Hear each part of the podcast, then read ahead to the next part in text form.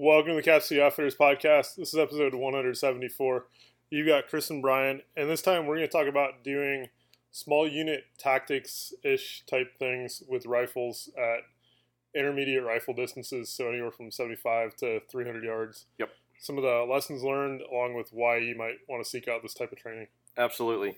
Um, guys, this is something that our, our merry little band of misfits has been doing off and on for for I don't know, four or five years or more. Yeah. Um, and but we only put a few days a year into it, um, because it's it. I don't want to say it's esoteric because I don't think that it's esoteric. Matter of fact, I think more and more that it may be something that you know someday somebody's gonna have to teach to other people in the civilian world uh, because of a just complete collapse of freaking modern society in this country. Um, and I, I, don't say that lightly. I don't say that tongue in cheek. I don't say that like, man, I can't wait for that day. Um, you know, I'm an old fat dude this stuff is hard. It's it's physically it's it's hard, um, but but it's something that's kind of one of those things. If you served in the army, you served in the Marine Corps, there's a pretty good chance you learned how to do this. Um, if you served in the Navy and you weren't combat arms, you probably don't have any idea what this is about, and it doesn't apply to your world. If you served in the Air Force, uh, unless you were like base defense, you know, Sky Copper base defense or something Or like that, JTAC. or a JTAC or something like that, you probably didn't learn anything about this either. Uh, maybe a PJ as well, because sometimes they get assigned to units that do this kind of stuff. Um, but just like basically small unit tactics, patrolling, engaging, etc., and breaking contact. And I would say the biggest thing for the mentality for us is probably a lot more about breaking contact because you and your merry little band of misfits are going to meet up with Rick Grimes at Terminus and you wander into an ambush and need to break ambush and disengage because you're overwhelmed, outmanned, outgunned, whatever. Um, that these, you know, like I said, so if you were prior service Army, prior service Marine Corps, um, you're probably going, uh, yeah, and you know, no big deal. Um, th- this is something that, like I said, we kind of get into for a few days a year because it brings a lot of things together. Um, not just the actual skills of patrolling themselves, but uh, shoot, move, and communicate actually all have to happen here. Yeah, emphasis on the move and communicate parts. Absolutely, because uh, the shooting, honestly, at this point, the shootings, you know, it, it, gets harder as you get smoked physically. But if you have good fundamentals, the shooting, the more we do this, the better the shooting is, right? Because now you can focus on everything else, and the shooting's just not even a distraction at Yeah. this point. Um, so it, it's kind of one of those things where it brings to light what kind of PT you've done, what kind of shape you're in. It brings to light um, your ability to get not get sucked into a target, not get sucked into your sights or your optic or whatever, um, and and actually get your head up and look around and see what's going on. Um, to communicate with somebody who's maybe not quite keeping up with what's going on or somebody's getting sucked in. Uh, it, it, it speaks to the idea of in certain situations the person who should be an element leader maybe ends up physically in the wrong position in the element to be the leader. So can you tell yourself you're going to take lead or can that person tell you hey you take lead? Um, and all those different things start bubbling up. And and so it's something that I, I, I, I look forward to this and I don't look forward to it because this is the first year where physically it hasn't it didn't feel quite as grueling because also the first year where it wasn't 90 some flipping degrees Yeah. and humid as hell we actually got a break in the weather this year and it was only in Like- the er, mid 80s or low 80s Low 80s. yeah so it's actually very comfortable doing this um, and so yeah I, I like i said it's, it's a lot of work but i think it shows if you've got a group of folks that you train with that are safe to do this kind of stuff around um, it, it lets everybody bring a lot of lessons to one place to a very fine point um, and it and you, you learn a lot i think so Yeah. yeah so yeah um, we had eight guys Yeah. So we had two four man, effectively two four man fire teams. Yeah, two four man elements, um, and and we started off by doing probably the most esoteric of any of the things we'd be doing, except for possibly in an urban environment. We did basically an Australian peel or a DD Mao or a whatever or a a straight to the rear for a linear movement, a straight A to the center rear peel. center peel. Yeah, um, and so it, it basically the the gist of it was just moving away from fire in a safe fashion and you have the lead two guys are dealing with contact, nobody else really can because the lead two guys are in front, and the lead two guys are focused on getting out of the way for the next guys to deal with contact, and then the next two guys to deal with contact, and then the next two guys to deal with contact. And it was something that after we did it once or twice, you kind of realized the urgency in, especially in that manner of movement, not getting sucked into the target. You know, taking your couple shots to keep someone's head down, and then getting going and getting out of the way so the next guy can take his couple shots, so that the bad guys' heads have to stay down, and, and the guys moving aren't getting dinged in the back as they're moving away. Um, interesting concept. Um, all this all this stuff that we're doing, we're doing, we're adapting to an environment that doesn't require it in any way, shape, or form. So it's hard to imagine why you're doing it until you can picture where you're using it. Um, but anyway, interesting movement. Um, curiously enough, it seemed like the closer we were to the targets, the worse we shot. The further we got away, the better we shot.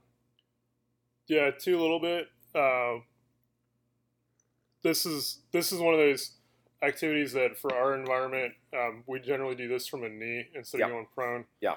Um, once we got back a little bit further, um, everybody started going prone, which I think explains some of that. I would agree with that. No, well, yeah, for sure, but still, Yeah. still, Yeah, and Yeah. it's also you know the idea of you're doing anywhere from like a 15 to a 25 yard sprint. Yeah. Taking a knee, trying to get set up. Yeah. Um, taking your shots, then doing another 20 yard sprint. Yeah. Uh, so there's a lot of sprinting and then waiting and then trying to be stable while you're waiting. Yeah. Uh, which is not necessarily an easy thing to do. Yeah. Um, it really, this is an activity that we don't necessarily think of as requiring a lot of mobility and flexibility on the human side hmm um, but having muscles that don't require pre-stretching, Yep. having joints that don't require pre-stretching, and being able to go from you know explosive movement to I need to just be real still and calm for a minute, Yeah. or thirty seconds or whatever, yeah, or less, yeah, um, yeah. you know, it becomes really important. Yeah, one of this is a this is a good exercise in fundamental position shooting being adapted to the battle space, the battlefield, your your engagement, whatever you want to call it. Um, and we had a couple guys who who do who have maintained um, pretty good health, pretty good fitness. Um, one of the gentlemen plays uh, sports. Um, I, I think it's a baseball thing Yeah, Right, The sports stickball. it's a sport, yeah, the sports stickball, the small stickball, um, and and actually has good mobility. It's, it's pretty fast. It moves well, um, but also I think has good mobility. And I would say part of that is probably stre- pregame stretching, warm ups, Yeah. that kind of stuff. Um, and I think he's a hurler, so I think he's got to be stretched out, stretched up pretty good, and stay stretched up and warm. And and he was actually shooting from a position that's colloquially referred to as rice paddy prone, where basically you're in a full squat. You are you are pardon the French, but you are ass in the grass in a squat, and you are not doing bone on bone contact. You're hanging your knee, your elbows over your knees. Turns out to be a pretty stable improvised shooting Yeah. position.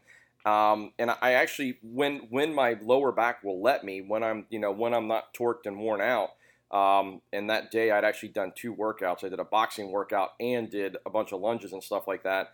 Um, and so getting in, I could not get into a rice paddy, but I could get into seated pretty well. But for whatever, I mean, I was just, I was just smoked. My legs were smoked. But the moral of the story being, um, he was able to get in rice paddy, and then another one of our guys has really good ankle mobility, knee mobility, hip mobility.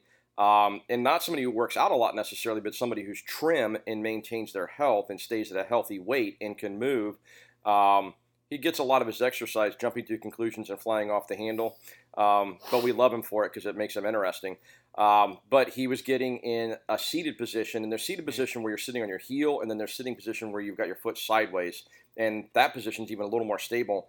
And he was beating the snot out of the targets. Both of them were beating the snot out of the targets. Everybody else who was trying to do some kind of squatting slash rigid kneeling position, etc., was struggling a little bit.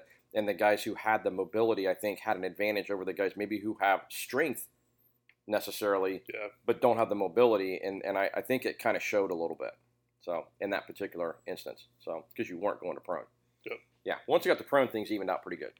So, um, so any what else on the the peel? Anything that you Yeah, know? the center peel, it's one of those things like knowing how to do it because it works really well on a road, in an alley, Yeah. on a trail, um, some kind some kind of area where you are confined um, in a vertical fashion. Yeah, where you're stuck in a Um, in a linear movement Yeah. because of terrain or or buildings or whatever. So yeah, Um, from there, we did a, a side peel because we were able to get everybody line abreast. Mhm. And then after the side peel, um, basically just bounding back. So everybody's in their swim lane. Um, Mhm. imagine, literally imagine a swimming Literally. pool with the painted lines on the bottom of it. Um, everybody stays in their painted line. Yeah. You go back um, five to ten yards at a time. Get back down. The other, we were moving one fire team at a time. Yep. Um, so it kept everybody relatively online. Yeah. Um, and then all the people that were together, um, importantly, were online. Yeah. Hey guys, this is uh, the the the mantra in your head. it- you know, I'm up. He sees me. I'm down. That's about the amount of time you want to spend up. So basically, if you're doing going to prone, you're doing a burpee. You're you're coming out of a burpee from the ground. You're getting up, taking I, I- five to seven steps. Yeah. It's quick. It's really quick, and it sucks because you're doing a burpee over and over again with the gun, with your gear, etc. So basically, you're you're popping up, turning, and going for that five to seven steps, while the other element is covering you um, with that rifleman's cadence of fire, not just burning through ammo, but shooting at targets that actually present themselves um, in a in a controlled fashion, trying to make hits, etc. Um, there was a, a brief conversation, um, you know, around the idea of you know, in a military environment, there may be some suppressive fire going on here too. If half your element's moving, you may have guys that are sending rounds at the bad guys, even if they can't see them, um, because the reality check is if you've ever heard a bullet snap over your head, a supersonic snap over your head, um, it, it makes you not want to poke your melon up above defilade, cover, or concealment, any of those things. Um, you know, so basically the gist of it being in a civilian environment, I don't know what we're looking at. If you're doing, if you have, if you have created two fire teams in an eight man element and you are breaking contact from fire, um, you're probably not in a civilian environment. I don't care where you are. You're probably not actually in a civilian environment. You are in the combats Or Chicago. or Chicago, either way, um, on July Fourth weekend. So there's a you know there's a conversation around you know some of this stuff about suppressive fire and things like that. You kind of have to step out of the idea of I'm in a civilian environment. I'm responsible for every single projectile that's fired. This is this is literally kind of a combat kind of mentality um, that can be applied to small unit tactics in, in the same fashion as like perhaps maybe like a SWAT team or something like that. Yep. But there's different ROEs and different responsibilities at that level of law enforcement for this kind of movement. Um, but we did have a, we did discuss that, you know, round accountability, etc.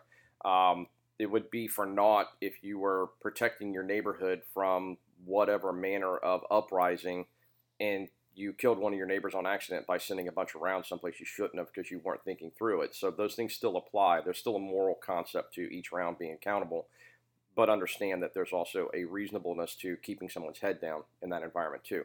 Uh, that's something you'll have to wrestle with yourself and your environment and your team, um, and make sure that what you're doing is still responsible. Because I can promise you, if you know you get an engagement with the bad guys and you hurt friendlies because you were lazy and unaccountable, you won't be the good guy anymore. Yeah. Work your way through that. Um, sorry, side note there. Um, so moving into the uh, what what's what's the peel called coming out of the coming out of the linear peel The side peel. the side peel and then basically retreating away over Yeah. the course of you know 100 200 yards whatever. Um, you don't realize how much work that is when you're doing it five seven yards at a time. Um, we simulated short movements with longer movements on a few different occasions. I think because everybody's at some point wanted it to be over. Uh, you start dropping to prone. The targets we were shooting at were uh, were, were less than people sized um, but i think we're generous for what we were doing. Um, you know yeah. You know, because you because you're going to prone, you're out of breath, etc. Uh, guys were consistently making hits. Everybody was consistently. I'm not saying there weren't any misses, but guys were consistently making hits, um, even once you're smoked, even once you've been up and down and up and down and moved and everything else. Um, when you start talking about the movement, the swim lane concept, um, you will hear the concept of dead space being bandied about. Um, you'll hear conversations around when is it safe to shoot, um, square range mentality versus real world mentality, and then how much can you do in a training environment to simulate these things in a safe fashion. Um, we really had everybody spread out. We had eight guys spread out across the facility we were using, um, and even the four man teams were were the guys were well spread out, and then we left a big gap between the two elements just to create that manner of safety. Um, in in the rural world, there may be situations where you're not quite shooting over somebody's head, but you've got to be aware of how close is that guy that you're. You know, when he gets up to move, and your lane's tight, if he gets up to move and chooses to turn into you, are you ready to, to safe the weapon and not be pointing down range to give that guy room to move and hope that the rest of your team can cover you? Or are you prepared to maybe move a little bit or do something different? And is that guy prepared too to try and be aware of where you are before he moves, he or she moves? If they're poking their head up and looking and aware of where their team is and where the other element is or the other fire team is, you know, just knowing where everybody's at, that shoot, move, communicate. Part of communication is visual and looking around you and seeing where everybody's at. And it might be nonverbal. The communication may be, oh, d- that dude's there, so I can't go there, or I don't want to go that direction. Where am I going from there? And so this probably plays itself out in a much more critical fashion in in a non-flat range environment. When you start talking about in houses, cars, etc if you start moving to a point of cover and somebody's trying to cover you from that position, eh, are you running into their line of fire? And are they aware of it? And how sucked in are they? And how safe? So, in a, you know, from a training perspective, this is not something to take lightly. You definitely want to go do this with somebody who can teach this in a safe fashion and understands all this stuff. And then when you start applying the safety aspect of it to the real world, if you ever had to do this, it still applies because if you shoot your own teammate, you're now you're down a guy maybe worse because now you may have to fix that guy and he's and carry him along and carry him along, and he may not be happy with you after he finds out you shot him and not the bad guy. Especially if he sees you do it, that might be a bad day. Yeah, yeah. So um, the safety aspect of this is definitely a big deal. Um, we did a number of run throughs um, and and all these movements dry, um, guns unloaded, just having guys get up and move. Um, it, I, I, think it, normally I would say that we do the movements once we go hot. We do them at you know maybe a half speed kind of pace, but I think everybody gets excited and moves a little bit better than that. But again, we have a group of guys who've done this enough times that everybody keeps their head screwed on straight. Nobody gets too excited about it, and everybody does that that quick peek in both directions before they do anything, just to make sure, okay, is what I'm doing the right thing to be doing? Is it safe, etc. Um, I, I, still think all that works its way into the battle space at some point. Once you're squared away with enough of this stuff, you get a feel for how much looking around you need to do before you do things. And I think that's just as important as the shooting aspect of this. Yeah, if not of, more. One of the big takeaways I've had from training classes is when you pop up, taking the half a second to figure out what is directly behind you. Yep. Before you start moving. Yep. Um, that way you don't run into the, don't run towards somebody's muzzle. Yeah but you give your buddies the opportunity to provide covering fire for you. Exactly. Yeah. Um, and the dead space again, that conversation around dead space. Um, you know, there's a pretty significant conversation around um, is somebody going to react unpredictably to something? And, and I had it presented to me this way um, in a tactical response class back in the day. And we talked about dead space from a perspective of what if the guy in the lane next to you um, what if the guy in the lane next to you is gets stung by a bee, or there's a bee around him, and he's has a, and he knows he's going to have an anaphylactic reaction if he gets shot, stung, or what if he just got shot by somebody else? What if he just had an ND and shot himself in the foot, and he's trying not to fall over, but he falls in front? Of, That kind of mentality. Do you have that kind of space to give that truly unpredicted reaction from your teammate a, a chance to, to not shoot that person or hurt that person? Uh, you've got to think about it in those terms. And then when you translate that over to a training environment, there's truly a risk reward conversation. If you've never done any of this stuff, never been trained how to do it properly by somebody who knows what the hell they're doing, and then showing up on the range and trying to teach somebody else how to do it, um, those spaces have to be increased uh, uh, like exponentially, not not just incrementally, but exponentially to make sure you're doing that. So, you know, like I said, if you're gonna, if this is something that's interesting to you, who are the guys uh, is it Max? Uh, yeah, uh, Max Velocity. Max Velocity in West Virginia um, is a good place to look for this kind of training. That's relatively close. Yeah, it's relatively close. Um, the same with Tactical Response down in Camden, Tennessee. Um, you'll want to do their high risk civilian contractor um, small unit tactics class. Yeah, the HRCC class, uh, the Max class. I'm, I'm sure there's other people who teach this. Yeah, um, finding finding somebody who's actually been all the way through Ranger School, yeah, um, and then been in you know, batat- or ranger bat for mm-hmm. a couple years. Yeah, they they've had enough uh, being all this kind of stuff drilled into them, and when they screw it up, have it corrected um, yeah. to the point where it's damn near perfect. Yeah, um, would be worth somebody seeking out. Um, same yes. with you know somebody who's actually been all the way through the SF pipeline. Yeah. Because that person's also probably been all the way through Ranger School. Yeah, absolutely. And and you know that that was and I guess that's why this stuff's interesting to me because this is like almost like a playing dress up kind of night.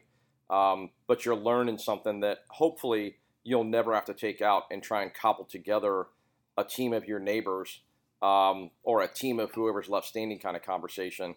Uh, but it's just one of those things that it's it's a great workout. It's a good shooting challenge. It's a good mental challenge. Um, and again, I hope to God I never have to use it in the real world, but it's definitely interesting. And maybe having the basics of how how to instruct a group of people to move um, in a safe and thoughtful fashion through space, and then what to do when the oh poop happens and you need to react to it. Yeah. Um, so it was uh, again I, that we talk about this night, you know, once or twice a year, and and we do this a couple nights, and it's every time it's like, oh, learn this, learn that, and this definitely was the best gelling of everybody able to put the thoughtful end of it along with the shooting end of it. Um, and the shoot, move, communicate thing, I think worked pretty well, except for the moves got a little long. Yeah. so Yeah. yeah. So um, the any any I'm trying to think of gear issues. I'm trying to think anybody was running anything. Yeah, gear Um, went like surprisingly surprisingly straightforward with no issues. Yep. I think everyone had some kind of magnified optic. Yep. Um, be that either a one to six or one to eight low power variable scope, Mhm. uh, three X ACOG, Yep. or one gentleman. I, I don't know if he's even a gentleman. Ouch. One individual had um, a red dot with a 3x magnifier Yeah. that he could switch to um, once he felt the distance required the magnification. Yeah. And the, that, I believe, contributed significantly to people making hits, I would agree. especially past 200 yards. Yeah. Um, the magnification really makes a difference. Being able to use subtensions on a reticle for dealing with holdover as opposed to putting a dot somewhere where you think it needs to be. Yeah. Uh, we also got really lucky with there being minimal um, wind. Dare I speak? the- True. Speak the yeah, word. Yeah, the word, the word. We must not speak the word. Um, yeah, wind was not a factor for sure, and it can be beyond 200 yards, beyond 150, 200 yards with an AR um, on moderate sized targets, Yeah. you know, which is where we were. Um, yeah, but I mean, I think everybody held their own once they got back. Again, a lot of shooting from prone, so that kind of helps things quite a bit um, in that regard. But everybody there was, by the time you got back past 200, 250 yards, everybody was smoked, everybody was breathing heavy. Um, it's just part of the game. Um, the age band for this training group is about double the normal age band for the guys who actually do this for a living. Um, so I was pretty pretty cool with where everybody Yeah. was at there too, because pretty much as we finished up each iteration and went back and kind of did the little after action or the little debrief on each movement and talk about what we did wrong, what we did right, things we could do better, etc. Um, after every movement, generally everybody was in the game and able to talk and breathe and stuff like that, including myself. So that was I was happy with that. That was kind of cool. It's this is you mentioned that this was a marker for you to kind of see where your Yeah, this is where really, your ability is or your PT is. So this is a really good. You know, we don't do it again. We do this about once a year. Yeah. Um, but it definitely lets you know if what you've been doing for the past year, PT wise, has been the right thing or not. yeah, and I would say for everybody there, I think whatever everybody's been doing was a significant change. And, and again, we did have a 10 degree differential or 10 or 15 degree differential in temperature over where we're normally at, and it, it was it was almost pleasant to do that this Yeah. year, which is a little frightening. So yeah, cool. Yep. Uh, I, yeah. yeah. like I said, it, you know, go take a class, go learn how to do this. Um, this is not the same as you know two, three, four man in a structure. This is a whole different beast. Um, This is fighting outside. this is fighting outside, but it but again, shoot, move, communicate does not change, and it forces you to have some spatial awareness. It forces you to talk to people, uh, and it forces you to shoot from improvised positions. One of the things you run into flat range mentality. You're able to drop down prone a lot. Um, the particular facility we're on, part of the range required you to shoot from a knee as far out as 250 yards. Um, that was there was definitely learning occurred there too. Um, I, I, just like I said, good stuff, good night, Yeah. good fun, good learning, good everything, but forcing you to put things together, kind of like the shoot house does inside. It forces you to put things together. So Yeah. On that note, um, give us a follow along on social media. We're on Facebook and Instagram as long as we can stick around there. commie bastard. Uh, yeah, search for Cap City Outfitters on Facebook, Cap City Outfitters 2 on Instagram. Uh, on our website, capcityoutfitters.com, you can find valuable information such as how to do an FFL transfer, how to purchase a suppressor over at our storefront at silencershop.com. Uh, additionally, you can sign up for our email newsletter that comes out on Fridays. uh, or send us an email to info at capcityoutfitters.com and we will add you to the newsletter list. Uh, yeah, we are here in Hilliard, Ohio, 4465 Cemetery Road. We're in front of the Ollies. We're directly next to Louis Fusion Drill. And through the summer, we are running 10 to 5 Tuesday through Friday, and then 10 to 3 on Saturdays. Yes. And we look forward to seeing you soon. Thanks, guys. Thanks for tuning in. Appreciate it.